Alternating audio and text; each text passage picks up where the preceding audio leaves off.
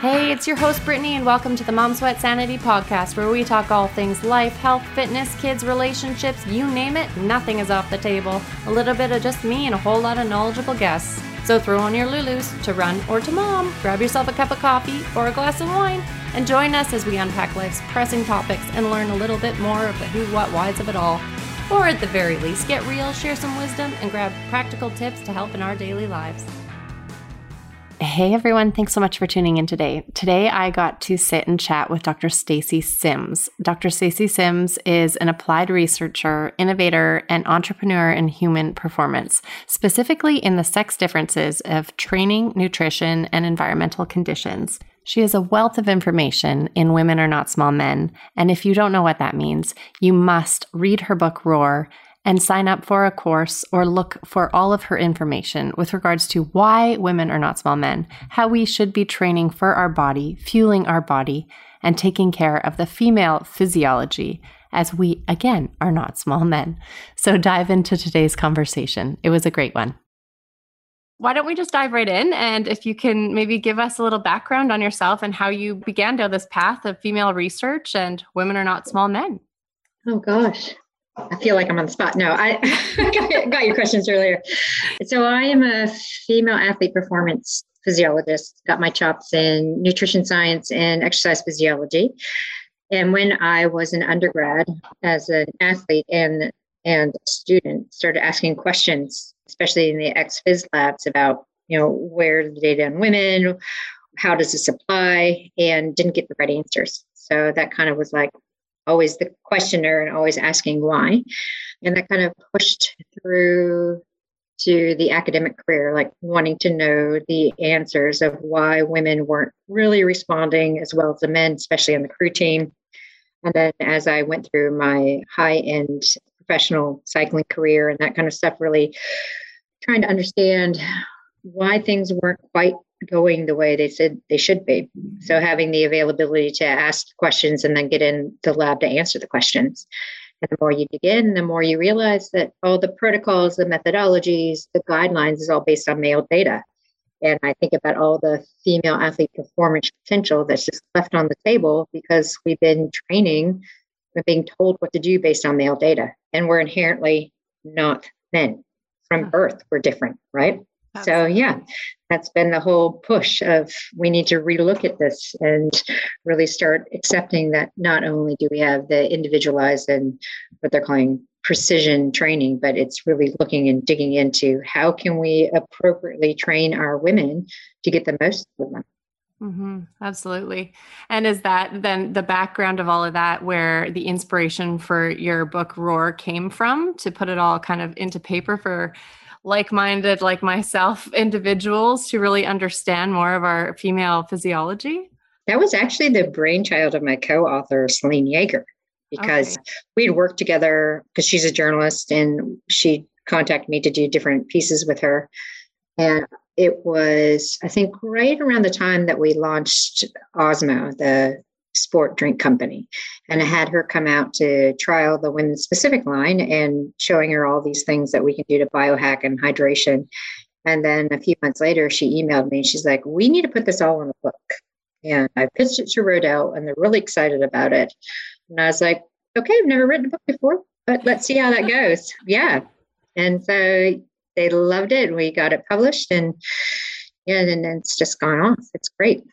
I loved that book. It was so eye-opening, but also really you were able to dispel so many myths and really hit on why I felt certain ways through my cycle and why, I could lift heavy one day and but not run the same pace that I would usually love to. So being able to really understand that, the psychology was able to really turn in the brain. So yeah. It allows a lot of women who are like, and I put myself in this category before I really started putting everything together, where it's that self-doubt. Why am I not performing how I should be? Did I not recover well? Did I not sleep well? Did I not eat well? Am I not fit enough? What's going on? And then when you start tracking, it's your cycle and understanding how your cycle can affect everything. Then you go, oh, okay, well, every month I feel this way on this particular day. So it's not my fitness. It's not the way I recovered. It's the fact that I should be listening more to how my body's responding and save the hard stuff for the days that I can push. Mm-hmm. And I found, I'm not sure, I would imagine like so many women, many end up finding themselves in that low energy state because they have just pushed themselves through for so long. And I definitely experienced burnout and the adrenal dysfunction and all of that. Mm-hmm. Wish I had read this book way sooner. Yeah. And I mean, we've done some research looking at over 50% of recreational female athletes are in this low energy state and pushed from diet trends and the 1980s idea of calories in, calories out. And if I eat less and I burn more, then I lose weight. We know that's not true. So women get into the cycle and then they just keep pushing and pushing and pushing and pushing, and they burn out and they don't get the results they want. And it's just, yeah, it's one of the ongoing frustrations across all levels of people who exercise, from getting into it to the elite athlete. Yeah. It's like a hamster wheel. You just keep trying to do the same thing. Yeah, exactly. It's amazing to me still, though, that like with this knowledge that is so new, and it shouldn't be so new, but with the female physiology, that it is still so amiss in our healthcare standards, especially I'm from Canada. If we want anything in terms of this type of guidance, we have to see a functional doctor or a naturopath. It is not even in the depth of the GP's practice to go down this direction. Right. And I think that's a lot of it across the board. A lot of times if a woman presents like menstrual cycle dysfunction or dead and fatigue, the GP will look for iron or put them on an oral contraceptive pill, but they don't actually dig in and say, okay, what's going on here? And part of it also is the education system where they aren't taught a lot of it. And then a lot of it, again, is the marginalization of women and the generalization of data for men. And I always say, you know, if the menstrual cycle was a male problem, there would be an optimal education solution around it. It wouldn't be put someone on the pill or, you know, oh, well, you want to manipulate this because it's a bad thing to have. All the things that we say and think across our lives about how if I lose my period, then I must be fit enough, or I don't care, it doesn't really bring me anything, or it's a nuisance, all these negative thought processes. If it was a male issue, then I don't think it would be the same. It would be something to be embraced. So it's still trying to get people to switch it from that lens into this is an empowerment. These are good things to have. Absolutely. And is that where your term coined, the women are not small men, came from? No, that came from giving sex difference lectures when I was at Stanford. And I'd always give a lecture primarily after lunch when everyone was tired. And it was a way to wake a lot of the undergrads up where you go, okay, now this is about the reason women are not small men. And people are like, what? What are you talking about?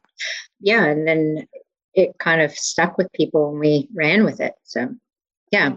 Well, it is a great catchphrase, but you know, it's 100% true. So it is. Yeah. We'll have to listen into that a lot more. That's for sure. And then you have another famous phrase, lift heavy shit. Yes. So can we dive into that? Yeah, that came about when I was putting together a keynote for the Training Peaks Endurance Summit. And everyone talks about long, slow distance, LSD. And for menopausal women, it doesn't work. And when you're perimenopause, it doesn't work. So really trying to get people out of the mindset of long, slow distance, and they need to lift heavy and go on that top end high intensity stuff. So it's like, instead of LSD, we're LHS. Let's lift heavy shit. Trying to get those acronyms. And then I was like, wait, no, I love it. Everyone should lift heavy shit. So my husband's always like, no, it's lift heavy stuff. You have to be PC. I'm like, no, lift heavy shit. It's very catchy. And I agree. I think everyone should. And I've myself just really started to hone into the strength, and as a female, see the difference in that so quickly when you actually focus on that and feel so much stronger in so many ways. So yeah, lift heavy shit it is. Yeah, I know. I've dabbled in and out. I started lifting when I was in high school so many years ago with a friend whose brother was into bodybuilding. And she's like, hey, I've got to the gym, my brother, you should come too. And I was running cross country at the time. I was like, wow, this is awesome. I feel great. And then through rowing and cycling. So it's just been part of the undercurrent, everything I've done since I was, you know, before I was 20. And then when you have the upsurgence of things like CrossFit and functional training, and people are lifting and it's becoming more in vogue, but people aren't doing it quite right for what they should be doing. It's like, great. Now we can introduce another kind of tangent concept that is going to gravitate towards women to get them into the gym to do stuff that's going to benefit them, not only from a sporting perspective, but then you also have the aesthetic perspective as well as the longevity perspective across the board. So if I were to choose one thing, I'd tell people, just lift heavy shit. Climb some stairs at a fast pace and lift heavy shit. Awesome. So you offer some amazing online resources as well as courses and programs. I was fortunate enough to take one last spring and loved every minute of it. You are launching another one coming up. Which course are you launching? So we have the full Women Are Not Small Men, which is about women across the board. And then we have the menopause one that's specific for peri and postmenopause. We're starting a bunch of little mini courses to deep dive into small particular topics. Then this fall, we'll do one specific on puberty and the youth athlete. Amazing. So just trying to touch on all the lifespan and then develop some coaching resources, because you know you have to have that applied aspect. Is you have all this information, well, now how do I apply it to my particular athletes for myself? So bringing it back more into the applied. So if you come, you're like, I've taken the Women Are Not Small Men, but I didn't quite understand how to periodize or apply it to my athletes. And there's the coaching one. And you can do it for menopause or for the youth athlete. So yeah. That's fantastic. Busy lady. Wow. Yeah. So I am a mother of two girls. I believe you're a mother of a daughter also. One little girl. Yep. One daughter. So it's not so much a conversation of focus, I would say, that we have in the this younger age bracket. So I'm really happy to hear that you're coming out with something in the fall time. But as the period begins and, you know, the time of our children development and going forward into youth and then birth control, contraceptives, things like that. I mean, where do we begin to make sure that we don't screw up, let's say, our, you know, our children's bodies and their hormones before they're at that next level of, you know, so often it was take this birth control, go to the doctor and they, you know, prescribe you something and walk out the door. But how do we navigate that? Right. Absolutely. Yeah. Well, even in the schools, they used to talk about use of health classes, but they've taken that out. So now it's becoming more of peer or coach or parent. And we need to open up those conversations and make them not taboo and starting early, really normalizing the idea of having a period and changes. It's hard. I mean, I look at my 8-year-old and I was like, there's no way she'd understand this stuff. But slowly introducing things like I bought tampons. And she's like, what are those, mommy? I'm like, oh, they're kind of like Band-Aids that women need every month. Well, why? And then you have to kind of explain. And she's like, that's a bit weird. But it's just like starting to settle a little bit of those ideas in early. Mm-hmm. Not trying to make it scary. No, not at all. And there's some good graphic novels, like cartoon type novels that are good for kids. But when we talk about it around the 13, 14-year-old where girls are in sport, this is where it becomes really important to have that conversation that's normalized, because you have different levels of maturity, biological maturity, psychological maturity, the impetus to drop out of sport because bodies are changing, and not putting it into the too hard and ignoring basket, but really trying to talk about it in a normal sense. And yeah, we know these are happening. Your hips are widening. You feel ungangly. Your center of gravity is different. And it's not a reason to stop what you're doing, but just understand your body's changing and we need to work with that. We need to make you strong in all levels of movement. And it empowers the teenage girl too, to be like, oh, I'm going to get strong in all of these. My performance will eventually improve.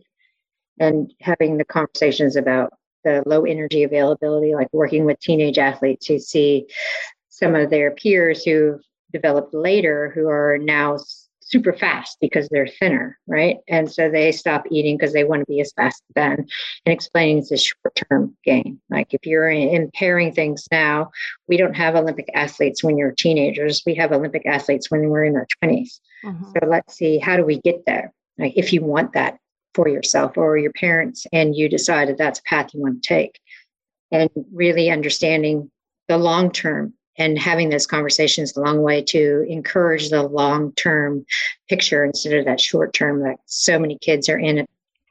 And I think that would help dispel some of the, you know, the body dysmorphia and whatnot that the kids really go through at such a young age these days. I know. I know. It's so scary. It is.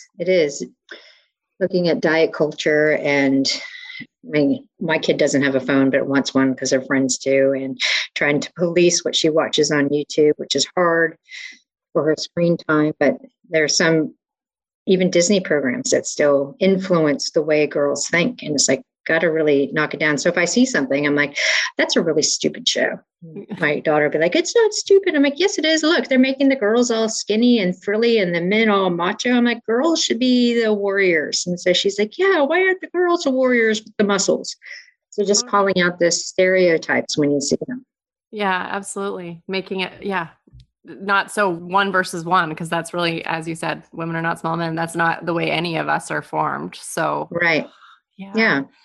Oh my gosh. So any upcoming books from you further? I mean, your course load is full, it sounds like. I'm excited to take some more programs.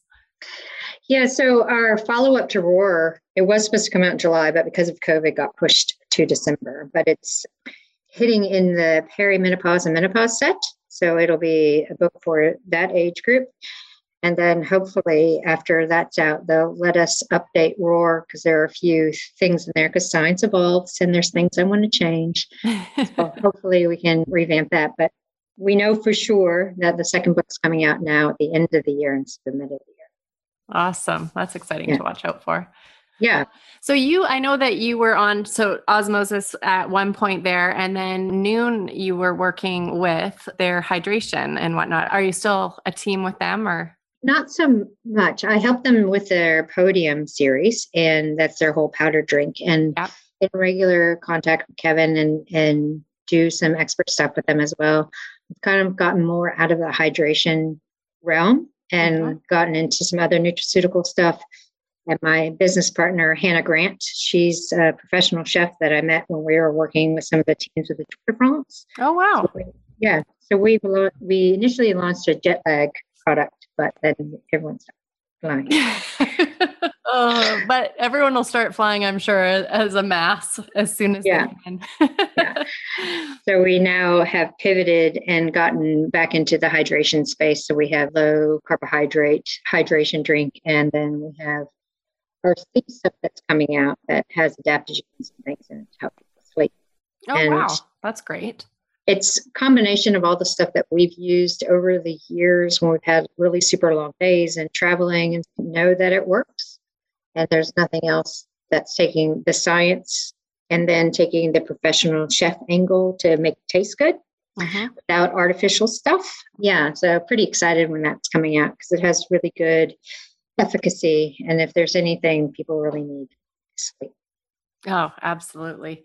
Absolutely. I was, I guess, avid consumer of Nuun, but until I had listened to you and through the course, actually didn't realize how little rehydration just the tablets had in them. So I switched to the podium series for the longer training, but same with the jet lag.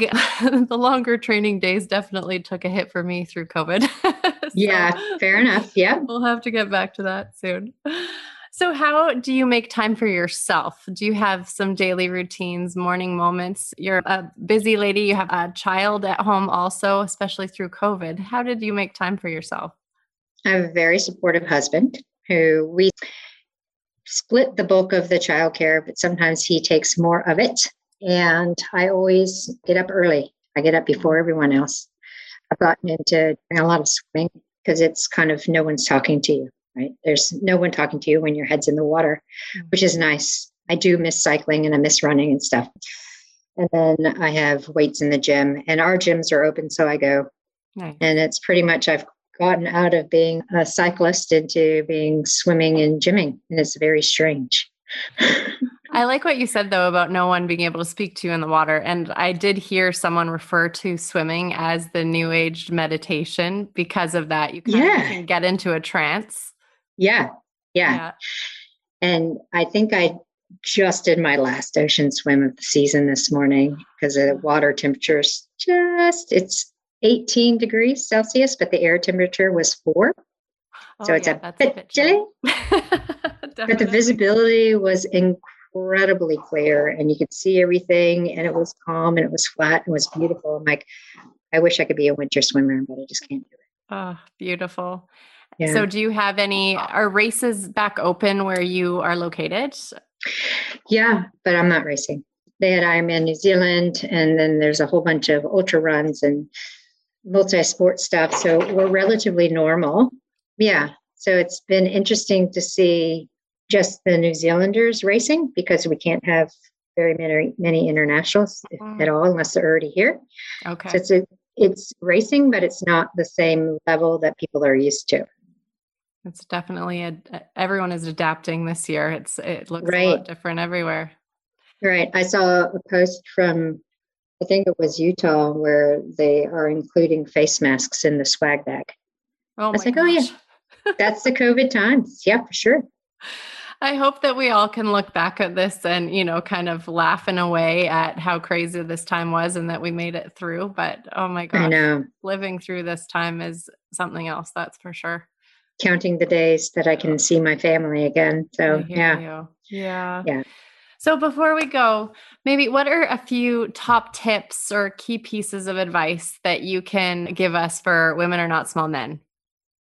First and foremost is know your cycle. And if you don't have a normal cycle and you're on an OC, still tracking to see how you feel on certain days, because even if you are on an OC, you'll still have fluctuations. That's the first thing, like understand how your body responds. And then second is taking time to get that parasympathetic response where, you know, like swimming's a meditation, finding something that works for you to bring that whole stress level down because of the COVID times and the anxiety and stuff, because women can get into a ramped state of that sympathetic drive, and it's really hard to come out of. Mm-hmm. And then that is something that can really affect not only training, sleep, your mental acuity, just everything. And it affects us differently than it does men.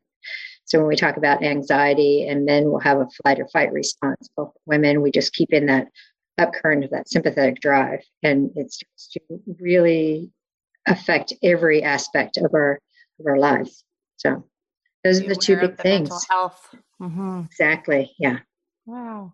And going back quickly to the youth, is there a one type of birth control that we should make sure that we are keeping our child away from when they're ready to go down that path? You know, the falsified hormones and all this. Is there something that we can look out for? Yeah. So I always ask why, you know, if they're young, I can understand when they're 16, 17, 18, they want it for the contraception aspect. But when we're looking at it, when you have a lot of people who are like, oh, my kid has really heavy bleeding, irregular periods, bad skin, there are different options that you don't have to do the OC aspect for. If periods are irregular, that's relatively normal. If your child or your daughter started her period after the age of 13, it stays really irregular for about 4 or 5 years. Mm-hmm. If start before the age of 13, then it becomes more regular at a faster rate. Not exactly sure why, but that's what happens. Mm-hmm. When we talk about bad skin, go to a dermatologist, because they have great topicals and other things that you can use to actually help with that instead of looking from a hormone standpoint. And then when we think about a lack of menstrual cycle or heavy bleeding, they're two different things to address. Like heavy bleeding can be controlled through dietary changes or an IUD, and a lack of a period or being amenorrheic. That again is another clinical aspect where we look at the energy availability aspect, because teenagers are growing so rapidly, they might not be fueling appropriately for everything, timing of food, or it could be a lack of signaling for your luteinizing hormone. So there are other pathways to go down before the automatic response of, oh, go on a pill. We're looking for contraception. Ideally, an IUD, even though that's really hard for teenagers to wrap their head around, has the least amount of effects, and it's one of the most effective means of contraception. Otherwise, we're looking at progestin only, or the last choice would be a very low-dose estradiol progestin combination pill. But ideally, not really.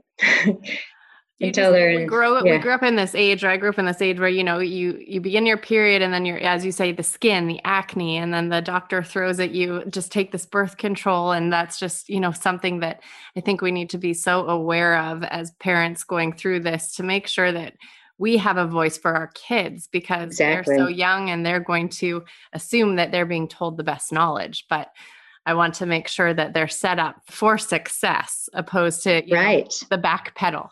Right. Because then you'll have women who were put on the pill when they're 15 and then they're close to 30 and they want to come off it and get pregnant or other reasons. And if they had any undercurrent of a health issue, and that was a primary driver for getting on an OC, it's still there when they come off it. Mm-hmm. So the OC just downregulates your natural hormones and it doesn't fix a problem if there was a problem to exist. And we have enough hormonal things to deal with as we age. Exactly. Oh my gosh. Well, thank you so much, Stacy, for coming on and spending the time with me. I truly appreciate it. Yeah, no worries. Thanks for having me. Thank you. So Women Are Not Small Men, where can we find you? Social media, websites, books and courses, I will link. Yeah. So website is drstacysims.com and then social media is pretty similar, Dr. Stacy Sims. Thank you so much for tuning in today. I had such a great time talking with Stacy. I took her course, Women Are Not Small Men, back last year, and she is now also offering Menopause for Athletes. Her next course is, I believe, launching in June. It was such an inspiring, eye-opening program, the Women Are Not Small Men one that I took. I can only imagine the same for Menopause for Athletes. And I can't wait for all of her mini courses that are also coming out in the fall, including the Teen Tween Youth Athlete program. What an eye-opening wealth of information that she is. And if you want to level up and understand female physiology to the next level, all of her courses are worth the time and investment, truly coming from a place of a person that has done one before. So thank you again so much for tuning in. I hope you guys enjoyed our conversation and we'll see you next time. Thank you so much for tuning in today. If you enjoyed today's episode, please be sure to share it. See you next week. You can find me on Instagram at Mom Sweat Sanity.